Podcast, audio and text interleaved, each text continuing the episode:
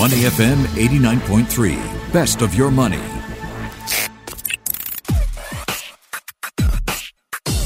Money and Me on Your Money, only on Money FM 89.3. Just this morning, I was looking at the Singapore government securities yield curve. It's inverted, and how that's leading to expectations of higher mortgage rates.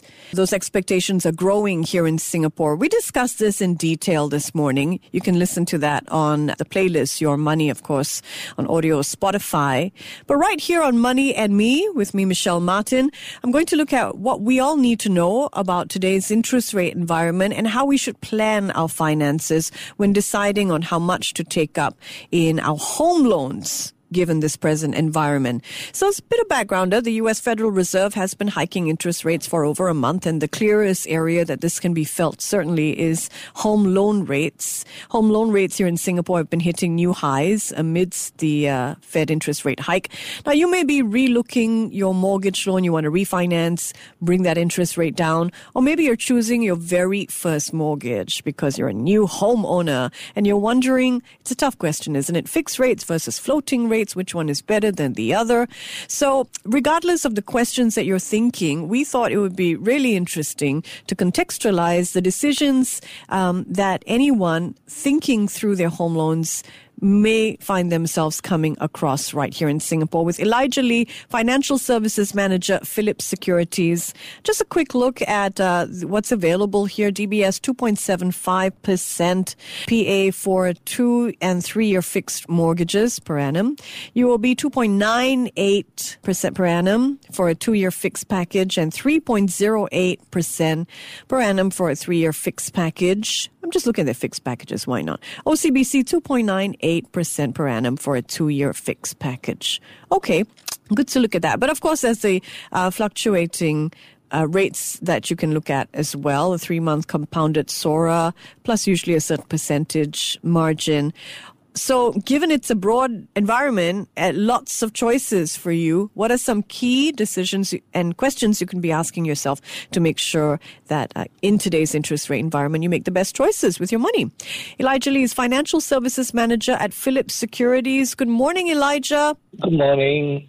All right, Elijah. So, a lot of people worried about the Fed and the interest rate hikes and the knock on effects and what it means for their mortgages. Let's start with an overview question. What do you think first time home buyers need to think about when they're budgeting for their first homes? Okay, that's a very good question. And actually, I'll be covering three key points. Mm. I think the first thing advice that homeowners look at will be something called your affordability. And there is a 335 rule. If uh, you haven't heard of it before, let me explain it a bit in detail. So, the first thing about the 335 rule is that how much of the property price can you put up front? In other words, the down payment. Most people tend to actually look at putting the minimum down payment and stretching the maximum they can borrow from the bank. Now, that would have been wise in a low interest rate environment, but even back then, okay, so maybe take myself as an example. Mm. The 335 rule says that you should try to at least put up 30% of your property price in your down payment and not just the bare minimum, which can, which is probably like, you know, 25% if you're buying a resale HDB. So myself, actually, I put up uh, about 35 to 36 percent of my house purchase price as my down payment, simply because I felt like I didn't want to borrow too much, and that has actually turned out to be a good move for me, lah. Mm. So that's the first thing on the 335 rules. There's the second three is that when you are repaying your mortgage, you got to make sure that it shouldn't exceed 30 percent of your income. So that's where the second tree comes from. And in fact, in Singapore, we got the mortgage servicing rate ratio of 30%, which is set by MAS mm. on HDB flats. So actually, that is actually a good move to ensure that, you know, people do not overcommit on their finances to their flat. Okay, so but this is of course uh, set on um, HDB flats and ECs where the MOP has not expired. For private property, you've got TDSR, the total debt servicing ratio, which the banks will use to gauge your maximum monthly repayments, assuming you have no other loans. That used to be 60%, but as part of property cooling measures, which hit in December last year, they brought that down to 55%, which I still think is a bit high. Personally, even if I had a private property, I would still make sure my mortgage repayments don't go past 30% or maybe one third lah, at most. So mm-hmm. that is the second three, yes. And the last digit, the 5 mm-hmm.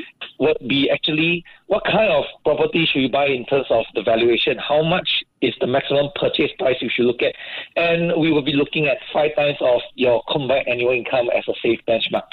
So let's say you and your spouse, you make 200,000 in total, say 100,000 each. You shouldn't be going for a property that costs more than five times of 200,000 and that is actually 1 million. So you should not buy anything more than a million.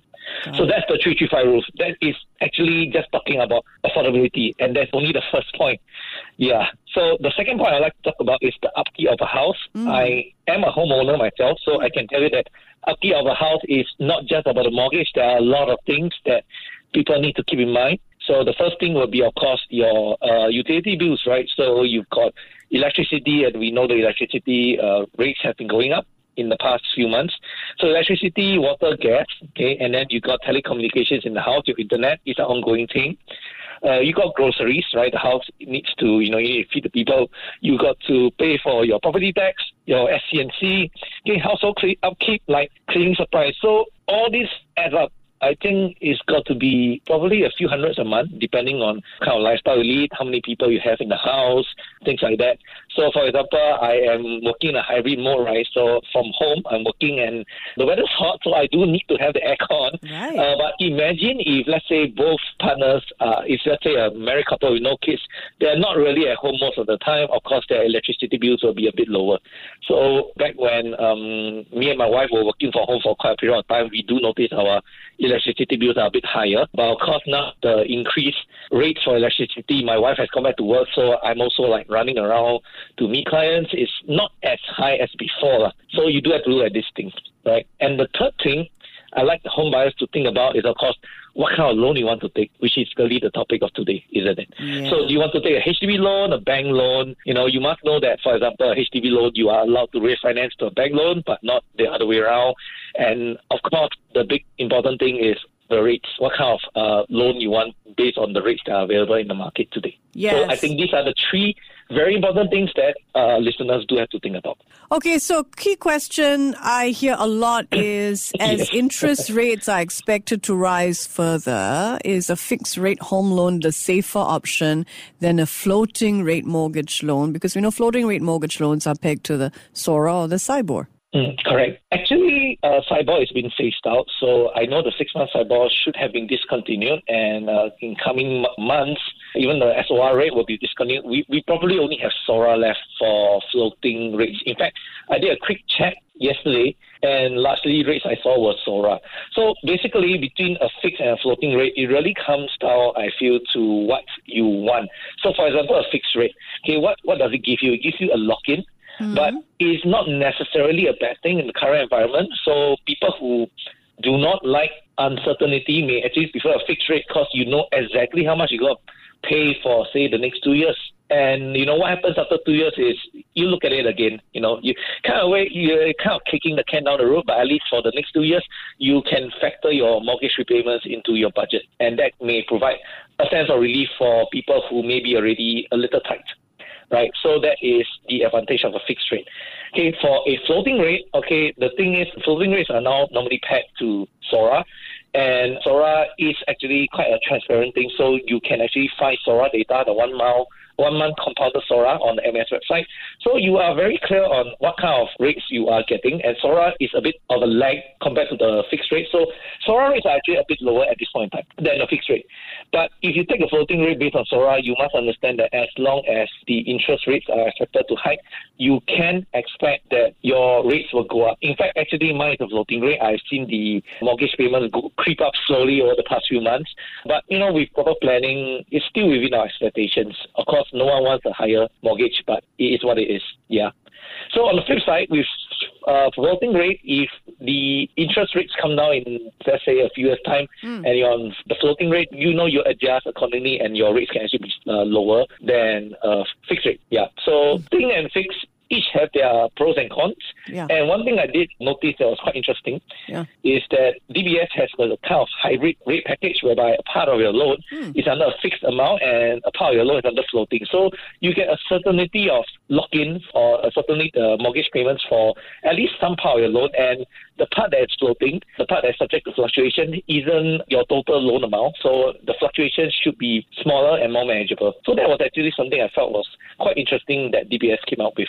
You mean for a period of time you're only paying fixed rates or? Uh, Uh, okay, so they calculate your blended rate based on, Ah. I think it's half of your loan, they, they lock it at a fixed rate, and the other half will be on the compounded SORA plus the spread. So because half of it is already fixed, you only worry about the other half that's pegged to compounded SORA. So which the fluctuation in, which is kicks in down the road. it, no, it's actually No, it's based on what I understand. rate. It, you start off the mortgage like that. So Ah. yeah, but because it's blended, so right now you're probably getting a rate that's lower than the fixed rate, the pure fixed rate. Right, right. It takes the edge Yeah. off that. Um, Correct. I can see. Yeah. that. Is that a three month compounded SORA? Okay, I couldn't remember. I think it's it should either be one or three, but I that, the hmm. details will be on DBS website. I was just reading quite briefly, but it's something interesting because most banks are either you've got to take either a fixed or floating. There isn't a mixture of the two. That is true. Have you Yeah. seen the you you touched on this briefly, but I just want to dig into it because I think it's useful for listeners to understand um, SORA and its reaction to the increase in the U.S. Fed funds rate. So you've seen an increase, but it's not been soaring too high in your books. Yes, SORA is actually calculated and Backwards, uh, it's right? backwards. Yes, so it's actually backward looking, and thus there's a bit of lag. Now the thing is, the Fed meeting is tomorrow, and so we will know how much they're going to raise by. There's a lot of speculation. It's another 75 basis points. Somewhere I've read also that people are saying that they might raise by a full percentage. So we will only really know how it's like tomorrow. And So your answer might change if I ask you yeah, in correct. If days. I was talking to you on say Friday, I think my answer will have changed. So I can't really give you something firm. We have to see what is the outcome tomorrow. But Yeah. given your experience as a mortgage owner yourself with a floating rate mortgage, and you say you know it's been doable for you, um, Hmm. Yep. you're still not taking a stance on fixed versus floating, right? And in terms of Uh, which is better. I actually am not taking a stand just yet. I feel like I there might be still fur, further rate hikes coming up. So one sad thing is actually I'm not eligible for refinancing yet. So I still got to wait till end of the year at the. So no matter what happens, I'm still stuck. But for people who are actually refinancing now, again going back to what I mentioned that you know a fixed rate will give you certainty. And actually, the banks have already priced in future interest rate increase into a fixed rate. You will see that the fixed rate is actually typically higher than the floating rate at this point in time. Mm. So if you are biting the bullet and saying that, okay, I'm, I'm all right to pay more as long as I know that this number isn't going to change, then you might just want a fixed rate, all right? And if you're saying that, oh, I'll take my chances, I still think that SORA compounded plus the spread is still going to be lower than fixed rate for mm-hmm. quite some time, mm-hmm. then, you know, I'll just go with the floating. But of course, you if you were wrong, then floating could easily rise to be higher than the fixed rate. But then again, um, you know, it's really anyone's guess at this point in time. I feel that we shouldn't worry too much because these rates are actually not in our control in that sense. Yeah. Right. So so you shouldn't worry too much more of when you bought the house, what were the numbers you crunched to make sure that in an extreme environment Yeah. like what we're seeing now, you hmm. can still afford the mortgage. And that's actually going back to planning, right? So if we go back to the 335 rule, I actually was very conservative and we really, really plan ahead to pay more so that, you know, I can keep the monthly payments low. So I could have just borrowed maximum from the bank, right? 75%. I'm staying in a resale HDB. I could have borrowed 75%, but we ended up borrowing something like 60 plus percent. And part of the strategy was really because, of course, at that point, no one knows how things are going to move. Then when I got my loan approved, it was 2020. Inflation wasn't a thing, and we were still thinking that oh, after the vaccines roll out, you know, things should be going back to normal. That was 2020 end of the year. But look at where we are now. So. Uh, yeah, you got to build in this buffer to to protect against shocks, right? So one thing I would recommend is for first-time homeowners who haven't done a single thing yet. Yeah. Okay, there is actually a very useful uh, mortgage calculator that you can go to. I think uh, MoneySense, which is a government-run website, to actually calculate your monthly mortgage based on the loan amount, the loan tenure, and the annual interest rate. And what I would recommend people to do is drag the slider on the annual interest rate to the very end, which is five percent. And I know it sounds extreme, but look at that number and ask yourself, if the rate was that, if my mortgage was that, can I still cope? Oh my goodness, nightmare scenario. But thanks. Yeah, nightmare scenario I'm already feeling stressed, but we're going to be talking about stress testing, your mortgageability, that's coming up. We're helping you strategize your mortgage repayments. How do I think through this whole matrix of decisions that I have to make? So we've talked a little bit about fixed rates, floating rates, what home buyers need to think about when they're thinking of putting aside money for their first homes or thinking about how much they should borrow. You, you talked about 335, which is a very good sort of, you know, way to think through how much you should spend, Elijah, 335. is there anything else we should be thinking through in terms of how much to spend on our final mortgage as part of our planning? Okay, so I would say again, going back to 335, the base number is, of course, that 30% of your income should be going to the mortgage. But if you can keep it lower, I would recommend you do. I, I really feel that one should put in buffer into a lot of things that they do because life is unpre- unpredictable, right? So mm. if the unexpected happens, you want that buffer. So one of the things that I always do is okay, or rather the banks will do this first and foremost is that when you are uh, applying for a loan with them, they look at your eligibility, they look at your income, they actually test you with a 3.5% interest rate in terms of your, you know, if the rates for 3.5%, can your income still meet the MSR requirement from MAS, right? Mm. So I mentioned earlier that I actually dragged the slider on that uh, mortgage calculator to 5% and looked at the number and I was like, yeah, I can, I, I can do this. You know, not that I want to pay uh, 5% of interest, but if it comes to that, I, I, am actually looking at the number now. It was five percent. My loan, my monthly mortgage would have been two thousand six, and uh, between me and my wife, and I was like, yeah, I can do this. You know, right now it's like one plus percent, and I'm paying like we're combined paying like two thousand. So you can see that the interest rate really does have a big impact on your monthly payment. But six hundred dollars more, something that we weren't going to sweat because we planned that in our finances. So a lot comes up front. If you plan properly, you can take take care of the nightmare scenario. So I, I really do urge that you know we, we should not be too optimistic and like take things to the very edge, borrowing the maximum, trying to you know pay the uh, very high percentage of your income in in terms of the mortgage. Always build that buffer because you never know what can happen, right?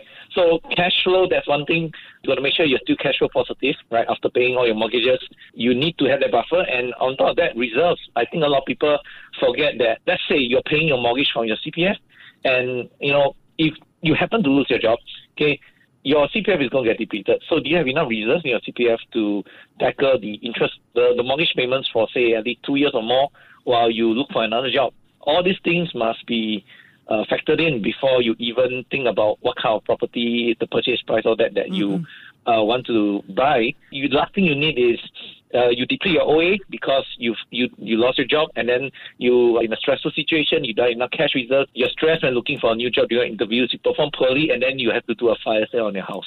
Mm. I think that's absolutely the last thing anyone wants, right? So, when stress yeah. testing your mortgage repayment ability, thanks for sending us to that calculator, moneysense.gov.sg, yes. Um, where you can move the slider and see what you'll be paying at 5%. And also thinking through like how much money you have in your OA, you say, right? To think about how long you can stretch your payments if you absolutely, um, you know, are unemployed. Uh, let's talk about other nightmare scenarios. How do you prevent the passing on of the burden of your mortgage to your spouse should something unfortunate happen. Is there anything you can do? Yes, actually, uh, this is about risk management, really. So, for example, uh, there is um, home protection uh, home protection scheme, which is something that if you're buying a HDB property, they'll ask you to get that. So that's basically a term insurance, hmm. right? So in the event, okay, no one wants to think about this, right? It's a nightmare scenario, as you said, but in the event that, let's say, you pass on, unfortunately, in an accident or something like that, hmm. the loan is still outstanding. Yep. So you got to put in place strategies for what we call debt cancellation. In this case, uh, a term plan, which is a home protection scheme that will actually negate your uh, loan completely, so you don't owe any more money to the bank. So that is one thing. But of course, uh, there are other factors to consider. If you're no longer around, you know, yes, your mortgage may be cancelled via the HPS, but the you know there still must be money left behind. Wait, wait, what, what is this? Your mortgage might be cancelled because of HPS. Uh, yes, the home protection scheme, which is a term plan that oh, right, actually, right. yeah, you are you are uh, taking a HDB property with a loan. You you would be asked to take on the HPS unless you can prove that you have some other term plan already in place that will cover the outstanding loan amount. Okay. Yeah. So if you uh, uh, have HPS, then pretty much your loan is taken care of. But we also need to understand that it's not just about the house. Your family probably still needs money if, let's say, you are no longer around to continue, right? Because the family has lost the income of one person.